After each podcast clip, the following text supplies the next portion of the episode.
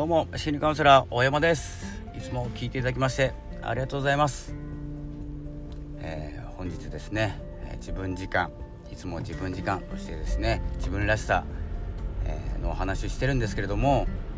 えー、自分らしさって実際ですね何なのかっていう話は、えこれはですね、まあ、時間をかけてお伝えしていくとして、え自分をですね本当の自分とかですね内側にある自分えー、というのを、えー、全てですね出した方がいいと思うんですけどやっぱりですねそれが傷ついてしまうとそれが攻撃されてしまったりですね否定されてしまったりするとちょっとですね傷ついてしまうんです、まあ、ちょっとどころじゃないですね、えー、自分の本質中にあるものをですね否定されたくないもんですからやっぱりですね素の自分というのを出せなくてですね。ちょっと奥にしまい込んでしまっている状態なんですけど、えー、でもですね実際価値を認められたいとかですね役に立ちたいのって奥の自分なんです、えー、取ってつけのですねことが誰かに評価されても嬉しくなくてやっぱり根っこにあるもの内側にあるものが評価されることがですねすごく嬉しいことだと思います。なので少しずつでもですね、えー、こう開示していくというかですね出していくということが大事で、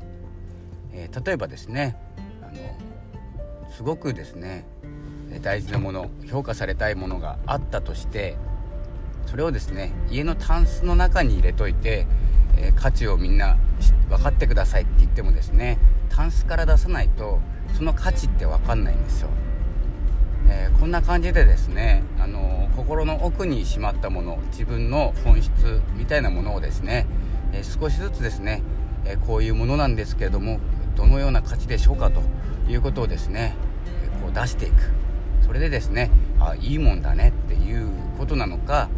えまあそんなことないなっていうことなのかもしれませんがこれはどちらとも言えませんがえ認めてほしいとかですね評価をしてほしいと思ったり、え自分のことを分かってほしいなと、え思うものをですね少しずつ、え見せていくこうですね聞かせていくっていうことが表に出していくっていうことが大事だと思います、